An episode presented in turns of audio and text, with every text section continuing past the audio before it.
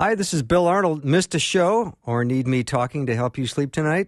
I have several solutions to that situation. Here are the podcasts from the show. You are the best for listening and supporting Faith Radio.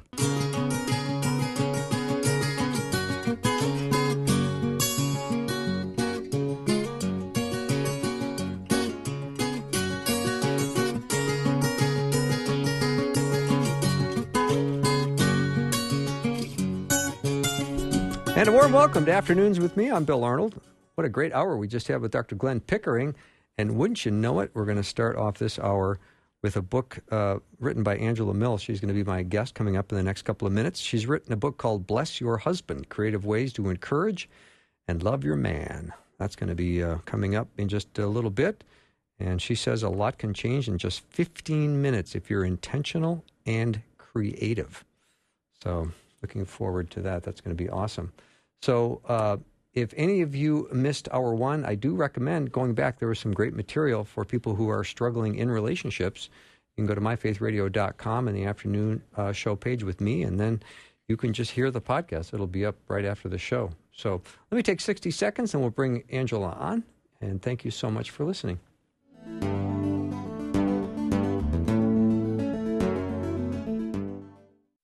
You never know the impact your choice to listen to Faith Radio will have on someone, whether it's giving someone a ride, inviting them into your home, or even playing Faith Radio at your business. You help the relevant Bible preaching and family focused teaching of Faith Radio reach far and wide. We recently heard an encouraging story from a listener about connecting with a fellow Faith Radio listener. I was in a gift shop looking for a quick gift, and this lady that worked in there was just kind of filling in. She's on the highway five days a week. I said, Oh, you have Faith Radio on your radio.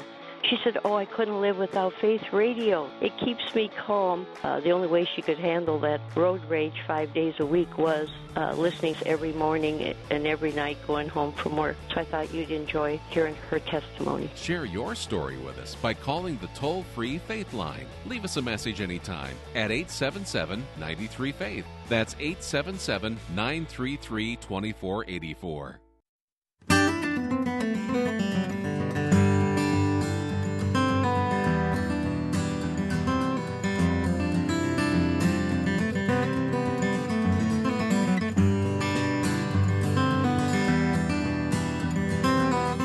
My guest, Angela Mills, uh, she started blogging in 2008 and has written more than 60 articles for magazines and websites. She also runs a Facebook group for thousands of Christian wives. She's been married to her very best friend Eric for 18 years and is a homeschool mom and a proud grandma. She's written a book called Bless Your Husband Creative Ways to Encourage and Love Your Man. Angela, welcome. Thank you. Thank you for having me. I'm so honored to be here. Well, thank you for saying that. It sounded very sincere. I appreciate that. Um, so this book, let's let's just jump in. It seems like it's a really wonderful invitation for wives, uh, but it sounds like this m- might not be uh, easy for some. True, it isn't always easy. Yeah. So, Um, so what? I mean, just yeah. What might be some of the things that would prevent uh, wives from blessing their husbands like on a regular basis? Well, I think the most obvious thing is if you're not in a great place in your marriage and maybe you're upset with your husband or you're holding on to some hurt feelings or you could even be angry. And in those times it's very hard to to dig down into a place in yourself where you can really say, I'm going to turn this around. I'm going to choose to bless my husband. I'm going to love him. I want to make him smile. I want to make him happy. Um, usually, those aren't the feelings that we have when we're upset. Um, so that can be difficult. Another thing that can be difficult is when we're just busy. And getting busy, sometimes you tend to get into a rut and you can be really happy in your marriage and in a great content place, but not really working on it every day and not seeking out those little moments and little things that you can do to bless your husband. And then that's when you kind of can get into just a rut that's just kind of so so. And you're just, before you know it, you know, days and weeks and months have passed and you haven't really had any special time together. Isn't anything that's really worth doing requires a little bit of extra effort? I mean, it, doesn't it Yes, seem that if if you're feeling challenged about blessing your husband, isn't isn't there a principle in life that that says, okay, so it's going to be a little bit of a challenge today? That's okay. Absolutely. Yeah, that's so true. And that's when you need to really um, dig in and, and try to find that in yourself and pray and ask God to give you the strength so that you can overcome your own feelings about the situation and do, you know, what's right and what's hard. Yeah. So when you talk about blessing your husband, Angela, is the desire to try to change your husband? Uh, no, it's not. Of course, you know, there might be things that um, you do throughout this book and throughout the study that do end up changing your marriage and making positive changes. But it's really important that you don't go into it with that mindset because most of the time, if you're trying to change someone, you're going to be let down. Because I think we all kind of know that the only person we can change is ourselves, and even though we might want to change things, uh, we're just we're not responsible for that. Number one, that's that's not our role, and number two, it's not going to work. So you're going to be disappointed. Mm-hmm. Now, there's probably different phases of a marriage where a younger wife is maybe a couple years into the marriage and she's absolutely delighting in all of this. And maybe there's some, like I heard on the last hour, that have been in a marriage for 15 years or, or more. And they're they're in a very a different place. They're very challenged. They're weary. They're a little bit exhausted. So, what advice do you have for that wife? Well, for someone that's weary and just tired or maybe jaded in their marriage, I would say that's the time to draw near to your husband and stay connected to him and to stay connected to God. And so if you're staying connected to God by, you know, praying and reading your Bible and trying to live out, you know, his word in your life and and do the things that the Bible tells you to do and you're staying connected to your husband, then there's not going to be a space that develops between you. And I think that a lot of times, I know myself included, if I'm in a weary space with my husband or I'm you know, just kind of over it. we all go through those seasons. We start to crave space, and that's just such a bad idea. I think to ignore that that desire for space, unless, of course, unless you're in a situation where, you know, there's maybe um, abuse going on or something that's just really not biblical, and then of course you need to take the space. But if it's just, you know, sort of regular marriage problems, just stay connected to your husband and draw near to him and, you know, face the problem head on together. Mm-hmm. Now, the way you've laid this book out is is uh, very sweet. It's loving. It's uh, you've got you know places where you can take notes and do a little bit of light journaling and answer some questions and do some soul searching. But you also talk about um, the four weeks you divide the challenge into. So, would you talk about each of those? It's divided into four weeks, and every day there's a little. This is where the 15 minutes come in.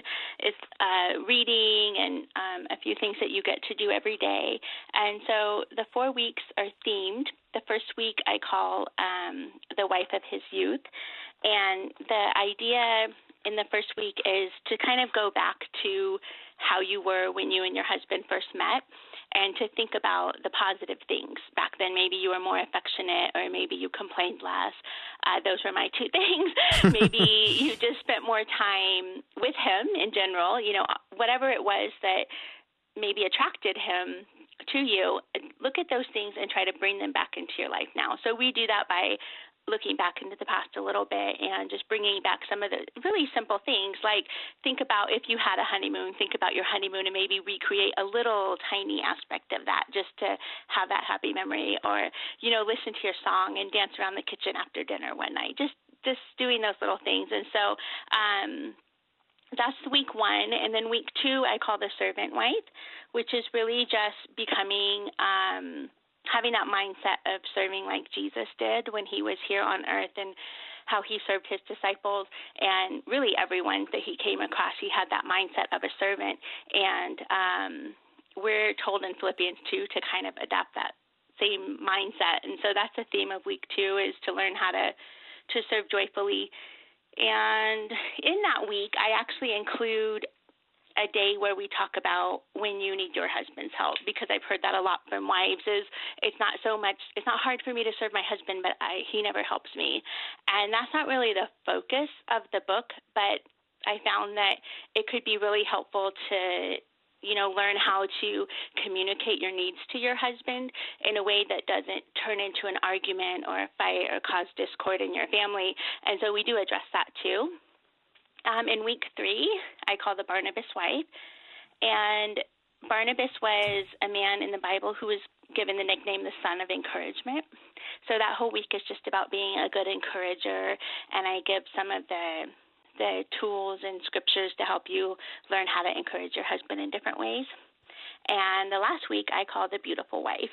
And so we're obviously talking about inner beauty and uh, just developing some of those traits inside of you that, you know, makes you just shine with joy for the Lord and bless your husband in that way. Mm-hmm.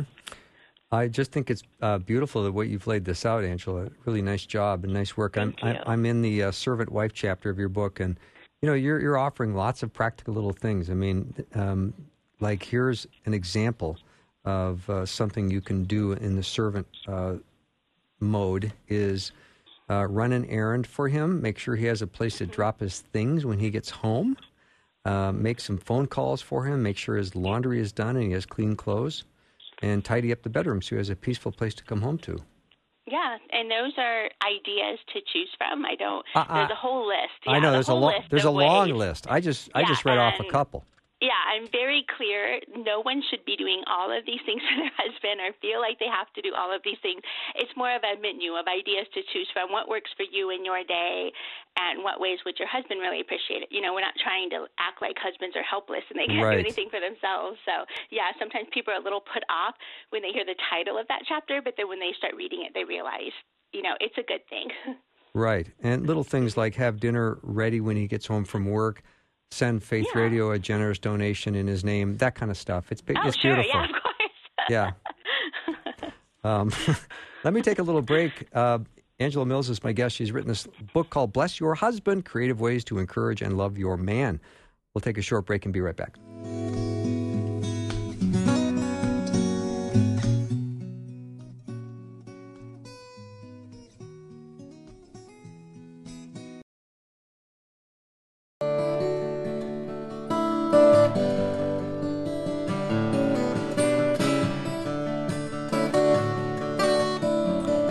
Mills has written a book called Bless Your Husband Creative Ways to Encourage and Love Your Man. We're chatting about it now. And Angela, you've really done a nice job with this book. All right, let's talk a little bit about uh, the beautiful wife. And in that chapter, we're talking about uh, dwelling on the good in him. And uh, my friend Todd Mulliken often says, uh, you, you need to love the man you have, not the man you don't have. yes, true, very true. So, how important is it to to take the characteristics of what you love in your man and let him know? Well, the first, um, I think the first part of that is to identify what you love about your husband and just come up with the traits in him that that you love and that you adore, and maybe what made him attractive to you in the first place. That can be kind of hard if you're not in a great place. I remember doing this exercise just for myself.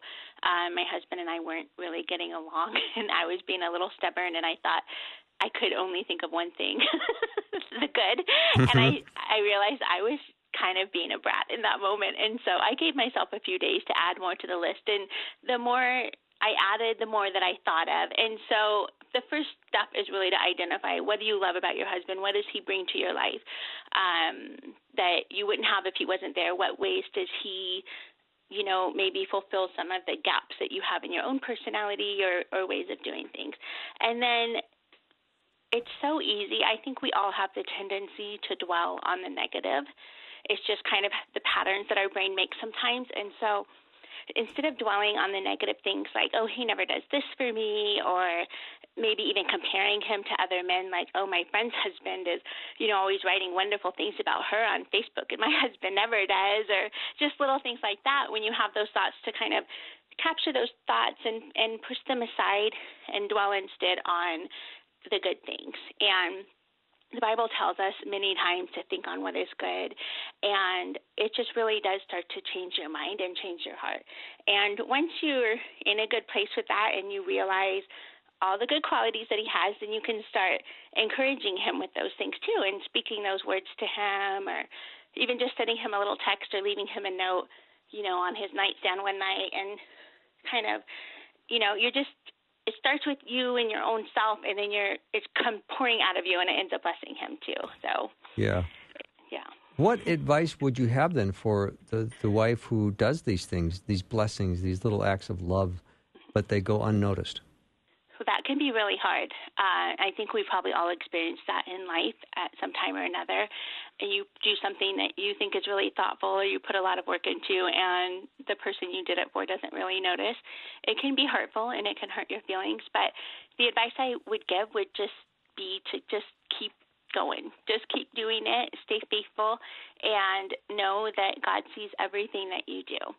And so you're going to be rewarded for that in some way or another. And it it might not be that you know your husband's like, wow, that's awesome, thank you. And sometimes he might even criticize what you did and and have a bad attitude about it. And so if you're doing it out of love for the Lord and out of love for your husband and and trying to follow you know God's word that says to love your husband and and you're doing this in different ways then he's going to reward you uh, eventually one way or another mm-hmm. you, have done such a nice job of laying this book out and at the end of each chapter you've got a a, a progression of, of, pray, meditate, dwell, breathe. How do these yes. steps move the needle forward in revitalizing a marriage that might be flat? Well, thank you. It is that's um, those are daily things, and so pray is obviously a way that you know you're it's a sample prayer every day something that you can pray for your husband and each prayer um, has a scripture reference so you can see what the bible has to say about that uh, meditate is just a little exercise each day it's one minute or two minutes most um, that has to do with the weekly Bible verse. And so you might be writing it down that day or just saying it out loud um, very simple things, underlining certain words, and and every day you do one little thing. So by the end of the week, hopefully that verse is really cemented in your mind.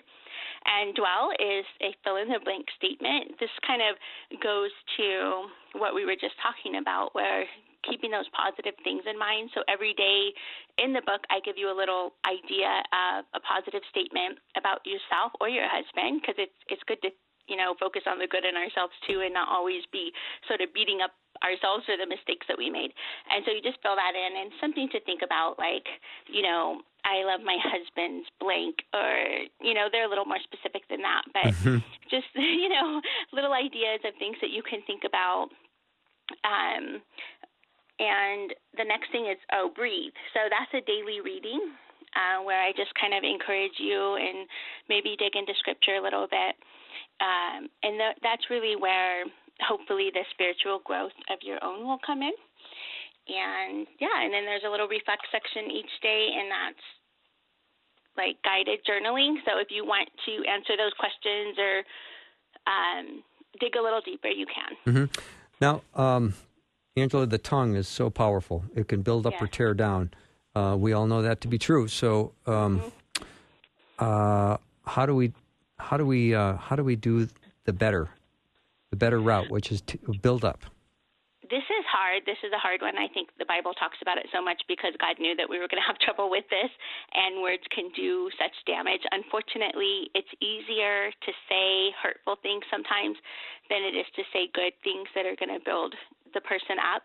And so, really, it comes from having the strength to focus on the good comes from again what we just talked about which is dwelling on the good things so the bible says what you have in your heart is going to come up out of your mouth and so if we're always sitting there thinking these negative things about our husband or talking about him to our friends or thinking about all the things he isn't or whatever it is that could possibly hurt him, that is eventually going to come out.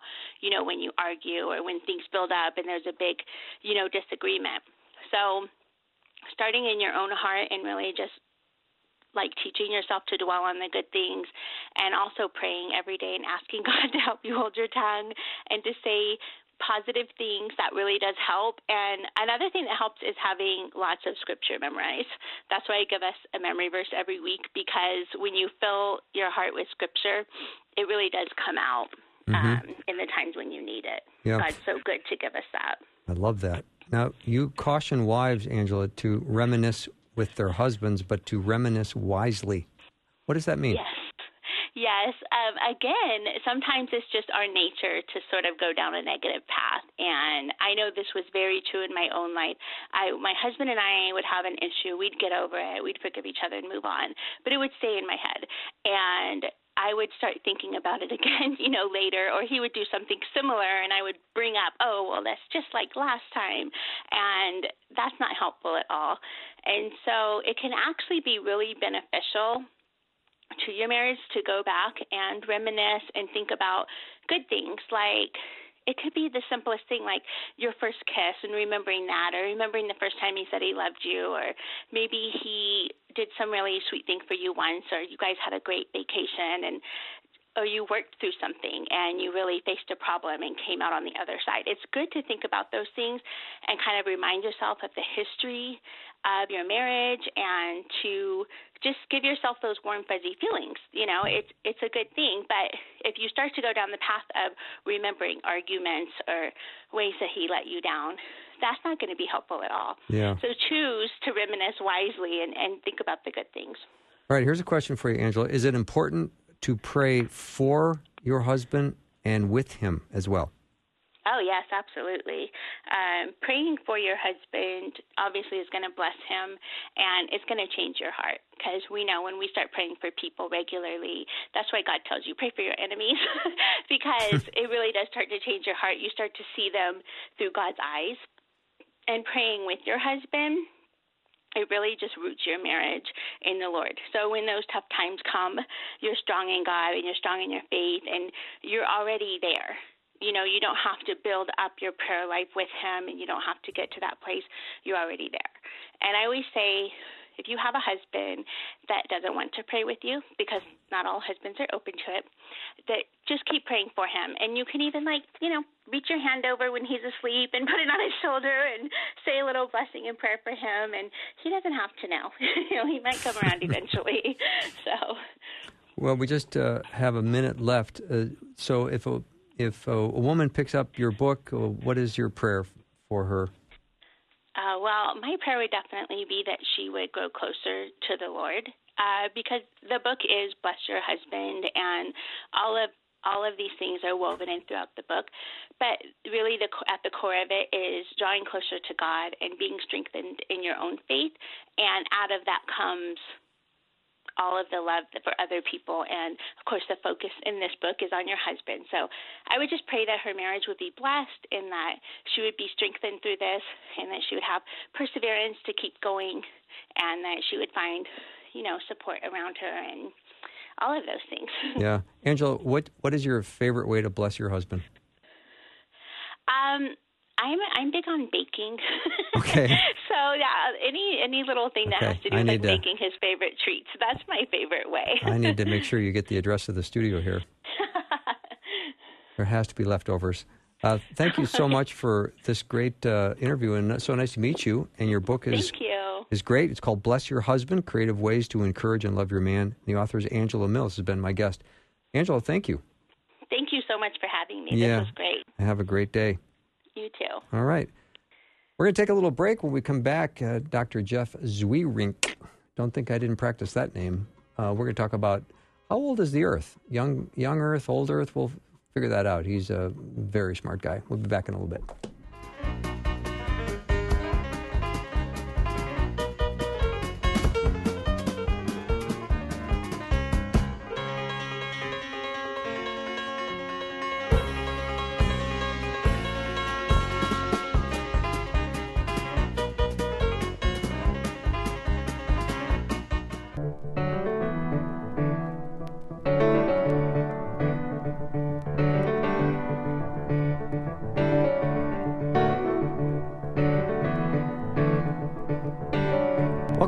Show. Dr. Jeff Zweerink is an astrophysicist, and that's all the introduction he's getting. Hey, Jeff. Hi, Bill. How are you doing today? I- I'm just such a fan of yours. I got to be honest. I, I just think you're great. And the last time we were on, I was just, uh, I just loved our talk, and frankly, couldn't wait to talk to you again. well, good. I'm excited to be back today. Yeah, and you got tons of credentials, and I'm just being playful. But um, you're a senior research scholar at Reasons to Believe, and we love that. Uh, we love that organization. Well, good. It's it's uh, nice to be able to talk with someone who uh, gets the message and wants to share it with others. So, Yeah, well, we've had uh, multiple conversations with uh, listeners over the last month about the age of the Earth, and it, it it gets to be sort of a perpetually interesting, ongoing discussion. And I'm I'm always I'm always looking to to have more discussion on that. So thank you for coming on the show. Yeah, well, I, I think it is something that's a pretty interesting topic because it's easy to misunderstand where the relevance of that discussion happens and it if we're not careful it's something that just people outside the church can look at and say why would i want to be involved with that and i don't think that's what we want to do with the discussion of how old the earth is yeah so how do we get started talking about this and and sound like we how do we get informed and sound intelligent about it well i, I think uh to me, one of the big issues is just whatever we're about as Christians, we want to be passionate about the truth because, yeah, I'm a Christian because I think Christianity is true. Uh, you know, that's you just read throughout Scripture and it where it speaks, it says, "Hey, this is what happened, and this is what happened." And um, if God is who He is, and Christ is who He said He said He was, then uh, that is the greatest thing that we could know and live our lives by. And so whatever we're do whatever we do with the age of the earth in the first chapters of Genesis, we want to be passionate about what is the truth and how can we take that truth and tell it to the world so that they know who God is and can fellowship with Him. And I and I think that's you know we, we want to be about sharing the gospel with the world, whatever else we do. Mm-hmm. So when you hear uh, people say say I heard they found this rock that's twenty nine point four billion years old. How do you respond to that? I would say that would be impressive because the Earth is only 13 billion, or the universe is only 13 billion years years old. To have something that's twice the age of the universe is impressive. But I don't think that was your question. I think the fact of if we find things that are more ancient than a few thousand years, um, to me, I think that's when I look at how the data rests, that it looks like the universe is about 14 billion years old and the Earth is about four and a half billion years old. And so finding things that are that age are not that big of a problem to me because I think that's very consistent with what Scripture has to read. Mm-hmm. So you think the Earth is about four and a half billion years old? That is correct, and uh, you know what the why I would say that is that as I've looked at the scientific data, there's a lot of evidence out there that indicates the earth is pretty ancient, uh, you know, in the billions of years. And as I looked at what Christian theologians who hold scripture in high regard, as they've looked at Genesis and what does it have to say, they find that that's a perfectly acceptable, legitimate reading of what the text is saying there. And so uh, I find that's the way that reconciles God's revelation in scripture with God's revelation in creation the best. Mm-hmm. So when there's a clash of ideas, how do we navigate our way through these where the people say, you know, no, the Earth is only about 6,000 years old? Well, so I, I, to me, what's important there again is, you know, God has revealed himself in creation, God's revealed himself in scripture.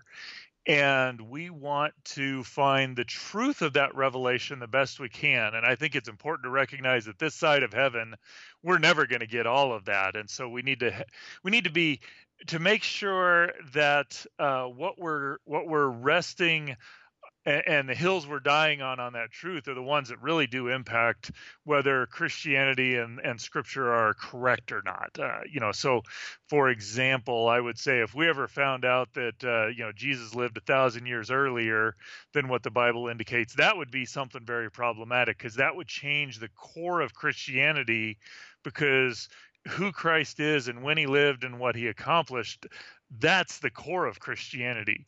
When it comes down to the age of the earth, um, I can't find any significant doctrine of Christianity that rises and falls on what the age is. Uh, you know what what I think is an important doctrine is the you know the the authority and uh, the correctness or the the truth of Scripture.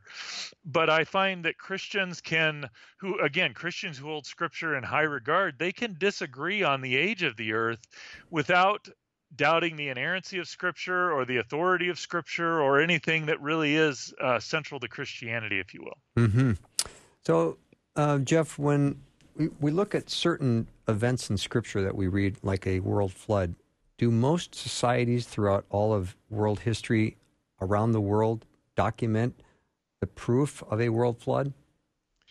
Well, I, I do know, or my my understanding, and I and I can say I've not studied this to to know firsthand knowledge, but I do I do think it's a pretty reasonable proposition that when you go out and look throughout most cultures throughout the world, they do have the story in the past of a flood that wiped out humanity. And so that matches very well with that biblical flood in uh, the early chapters of Genesis. I think it's chapter six, seven, and eight, or maybe it's seven, eight, and nine, where God sends a flood that judges all of humanity because humanity has become corrupt and uh, you know kind of wipes out humanity and starts over with the eight the eight people Noah his wife and their three sons and their wives on the ark there and so the fact that all these different cultures do have uh, a story in the past of a flood of that nature to me is indication or it's, at least makes the account in scripture a very reasonable account of what's actually gone on. Mm-hmm. So, what are some things that are compatible with creation? I mean, when you hear about the Big Bang, uh, could God have said, "All right, we're going to start uh, with a bang," or I, we know that He created the world and people and everything in it in seven days. Um, do we think that that was just a 24-hour day? How do we how do we look at that? Well, I, th- I, think there are two aspects of that. There's one, you have to look and ask the question what have theologians said about what the universe is, how, how long it's been around, um, who's sustaining it? And what I find, again, uh, you know, I've, you can find people who say anything, who claim to be a Christian, who claim to be a theologian, and say anything. But when I restrict that pool to people who hold Scripture in high regard and are genuinely pursuing, okay, what is God revealed, with the intent of adjusting their lives to live by it rather than making it say what they want to hear, what I find is that those Christians are kind of universally agreed that God is ultimately the creator and sustainer, that creation isn't uh, just something that God rearranges what was out there, or creation isn't something that kind of happens on its own and God just kind of winds it up and lets it play out. That God is intimately involved in creating and sustaining this universe in which we live. And that um, as a result of that, that the way the creation behave is ultimately anchored in God's character. So if God is sustaining, he is sustaining it in such a way that is so reliable that we can actually talk about these things called the laws of physics. You know, for a long time I used to think the laws of physics were these entities that you know, if if I'm honest, that I thought God just kind of started creation, put these laws of physics on top and kind of let it play out. And I realized that's actually kind of bad theology. That uh, you know, as Christianity, the way it describes it is that God creates and sustains. That if God withdraws His hand, it would just tumble into non-existence. But that He sustains it so reliably that there is order and regularity and patterns. And so, uh, you know, in scientific lingo, that there's these laws of physics that we can talk about because ultimately anchored in God's unchangeable, immutable character. And so when you take that God's the creator and sustainer, that it has a beginning, that it's governed by these constant laws of physics, if you will, um, and that there's an expanding universe, uh, you know, that that's you, that's Big Bang cosmology right there. Uh, you know, those are the tenets of Big Bang cosmology from a scientific perspective, and so we see that what we find in the that scientific model of the universe, if you will, we find a match with what the Bible describes about who God is and how He relates to creation. Mm. So, Jeff, let me ask if if you I come across someone and say that they believe that science has confirmed a a young Earth. Uh, would I ask them then how old do they think the Earth is? I mean, what would be considered a young Earth? Now, you said you think the world's the Earth has been around 4.2 billion years. Is that considered young or old? That's considered old. So okay. so that generally breaks out into two classes there. There's the old earth creationists who would argue that the scientific community has largely got the dates of things correct. And so the universe is about 14 billion years old, the earth is about four and a half billion years old, and humanity is something on the order of 200,000 years old, something, you know, between 100 and 200,000 years is where humanity as the Bible would define humanity has been around. And then there's the young earth view, which would say that the earth and the universe and humanity are all in the six to 10,000 year range. That mm-hmm. the, so commensurate with that young earth view is that the time, you know, those days in Genesis are 24 hour days. And so you go back to humanity was created on day six um, there's six days between or those six 24 hour days then between the creation of humanity and the formation and creation of, or the creation of the universe and the formation of earth. And so everything is about six to ten thousand years old. And so that, that tends to be the two general classes. I mean nobody's arguing for a universe that's trillions of years old. Nobody's arguing for a universe that's millions of years old. It's either kind of six to ten thousand years or you know four to four to 15 billion years. That's uh, those are generally the two time scales that are at play there. Okay, so if if someone is going to argue for a, a younger Earth and they bring up things like the sediment on the seafloor or the soft tissue and fossils, how do we um, discuss that? Well, I, I, think the first question you ask is you you go ask and say, okay, what is the complete explanation there? And okay. so, um, you know, in, in in every one of those as i've looked at them there is a there is something that leads to that conclusion. You know so you take the one of uh, you know the the salt in the oceans or the sediment on the ocean floor or you know the amount of dust on the moon. All of those are say okay we can measure how much sedimentation is falling onto the surface of the or onto the floor of the ocean. Mm-hmm. and then if we say all right if it's been falling for this long then that would mean there's so much there and we know it's less than that so we can put a date on it. That's the general argument that goes on there.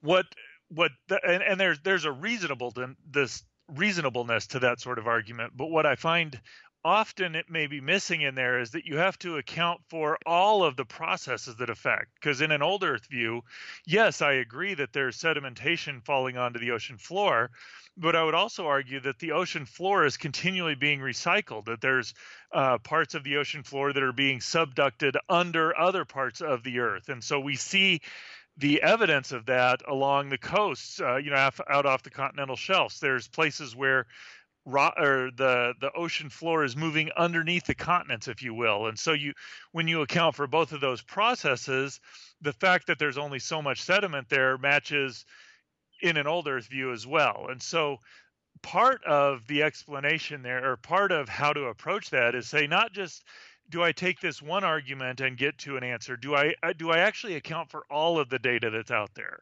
Mm-hmm. And and not to be too snarky here. I mean, I don't want to imply that, but I could also, if I were to take that that that same kind of argument, I know how much sedimentation happens. I can measure the amount of sediment on the floor. Therefore, it can't be any older than this. Well, I know how ra- I know how quickly my family consumes Cheerios, and I know how much Cheerios could fit in my cupboard, and I can see how much Cheerios are left. Therefore, my my home could only be so old. Well, it's reasonable, but it misses the fact that my wife goes out and buys Cheerios every now and again. and so when I account for the fact that I buy a certain amount of Cheerios and I only have so much cupboard space, and so I only buy three boxes at a time, then you realize, okay, I've got to be careful how I draw a date out of that. And mm-hmm. so all that's really just to say we need to make sure we're accounting for all of the data going in there, not just one piece of or, or one slice of the data. We have to count for all of the data. Mm-hmm. And and and I have found in my studies where I've been able to explore certain areas that when I do that, the the explanation that accounts for all of the data best, not only the scientific data, but I would argue even the scriptural data, is that the Earth is you know four and a half billion years old. Mm-hmm. So, are there other diagnostics that we can look at? Like, is there a, a, a helium content that's been diminished, or a magnetic field that's weakening, or anything that go to help us gauge how old the Earth is? That... Uh, all, all of those have some ability to measure that. Uh, you know, the the hard part is again getting all of those factors in place. And I, th- I think it's funny that, or interesting that you bring up the the helium content because that has been something that over the past decade, uh, maybe 15 years, um, has been something where uh, there were some young Earth creationists who looked at radioactive decay, and most of the helium on the Earth, at, as of now, is from radioactive decay. And so they're asking the question, you know, can we monitor, use the amount of helium to get an age for the Earth? And what's interesting is they looked at these uh, uh, things that are called uh, zircons, um, and there are these places where we dug way down in the Earth and so you can measure them at different rates. And what the the young Earth creationists did was looked at these zircons and uh, extracted the helium out of them to say uh, in a particular technique to say how much helium was there and could they get an evidence of how much it was. And the conclusion they came to is that uh, you looked at how the helium content varied with depth and temperature and they said you know you draw you kind of ex- put this graph on it or graph all that data and then you extrapolate back you get an age from the universe or the earth based on this helium data of being 6000 years which i think was a pretty impressive piece of analysis because that's not a not a trivial uh, set of, or not a trivial uh, process to go through um, what was interesting, though, is not too long after that data had been published, I had a fellow who was an expert in uh, diffusion technology. So he made uh, semiconductors, which you know related to computers and the stuff you build there, and how things diffuse is really important for the quality of computer uh, equipment that you get out. And so he he had taken his expertise in diffusion analysis and applied it to this experiment.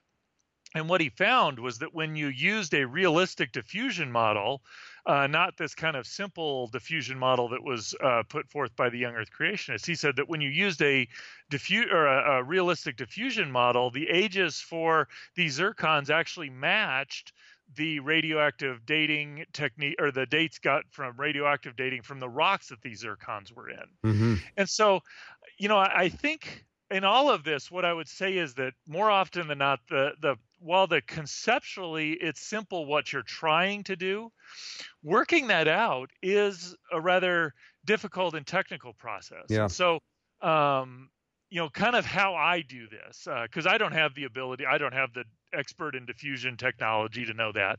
What I do is I go out and I ask the question, okay, what do scientists have to say about this? And particularly, I, I, try and find Christians I know in those various disciplines and ask for their expertise there. Yeah. So there's a geologist I know, yeah. you know, a number of geologists I know who are Christians, and when stuff like this comes up, I'll ask, "Oh, says, so what's going on here? What what what can I trust and what can I trust, and how do I think about that?" Mm-hmm. And I mm-hmm. think what I found is that God has put people like that in those scientific disciplines and they're in churches so that when I don't have the expertise and when the, the average person in the pew doesn't have the expertise, they've got someone they can go talk to who can help them navigate those things. And yeah. I find that as someone who's an expert in some of those areas and someone who's a novice in a lot of other areas, I find that tremendously helpful for me navigating what's really important and what's what's what's really going on here. All right, Jeff, let me take a little break. Dr. Jeff Zweerink is my guest, and I just got uh, text messages from 35 friends that said, Bill, you have no idea what you're talking about. So, anyway, I'll deal with that during the break. We'll be right back.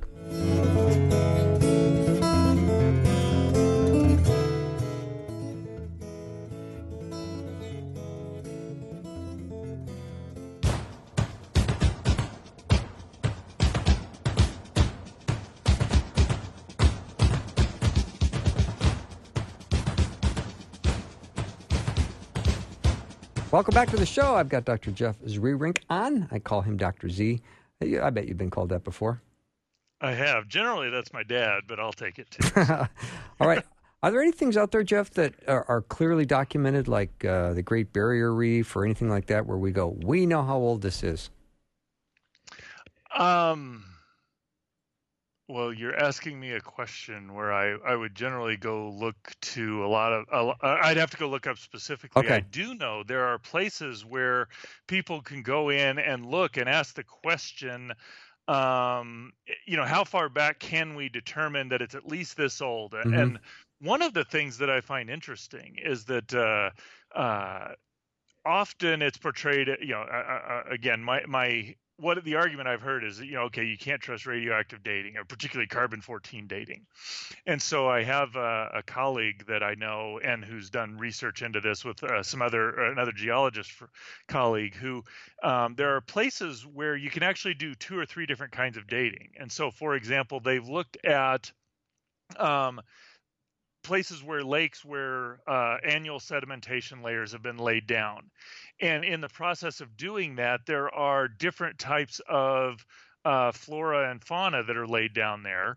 And also, they can do radioactive carbon dating on them. And so you can actually count the layers and you can look at the types of uh, organisms that are in there, and you can use carbon 14 dating, and they can actually count. You know, they they can show that this that that the the two techniques line up. So where you think there's a year, you actually get that much carbon 14 dating, and so they can show that this process extends back well over. Um, you know, on the order of 50,000 years by doing this, which puts you out beyond that 10,000 year range. Mm-hmm. But what's fascinating is that in doing that, they can also date various biblical things, you know, like the building of Hezekiah's tunnel or you know maybe not biblical, but the eruption of Mount Pompeii or some or Vesuvius that destroyed Pompeii. Mm-hmm. And so there are multiple things that play into that that show that those these these dating techniques, at least as we apply them, seem to be very consistent and give us good results. And and again, I would expect from a theological perspective, I would expect that to be the case that God has created a universe, has told us to go out and look at creation, that that testifies to him, that as we look at and study that creation, that we're going to get an accurate, reliable picture of what he's done.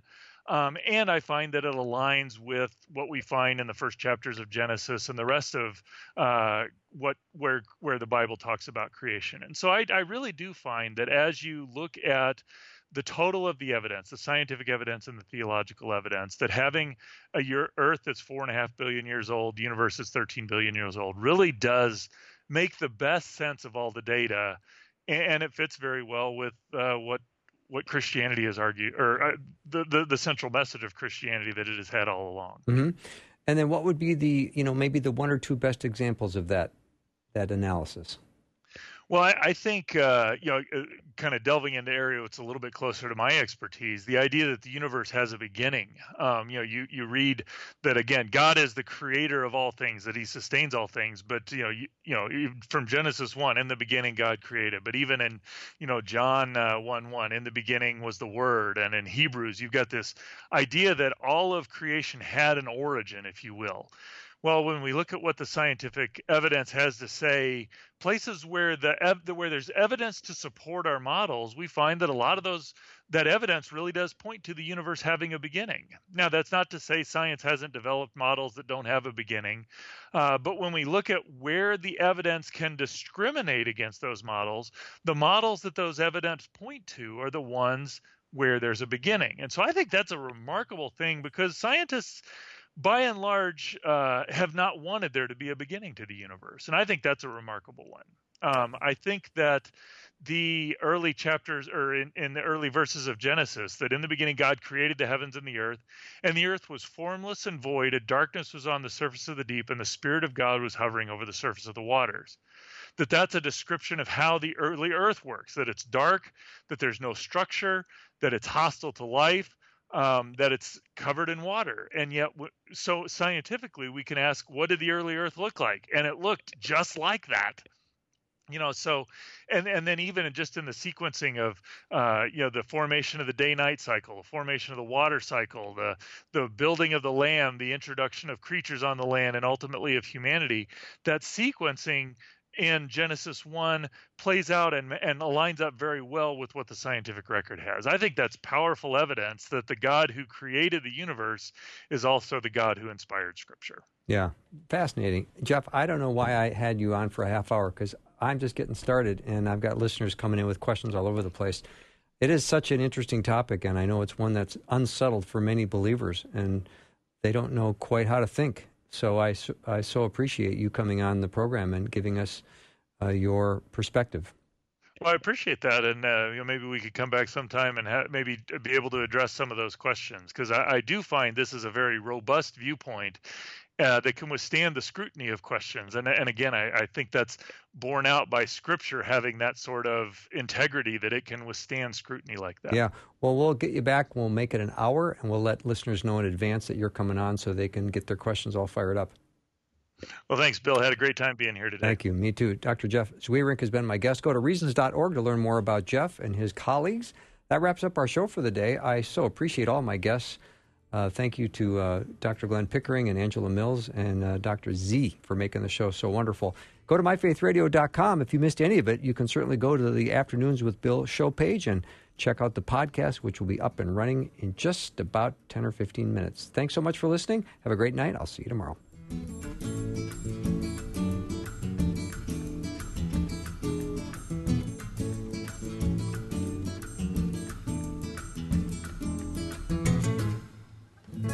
Thanks for listening. Programming like this is made available through your support.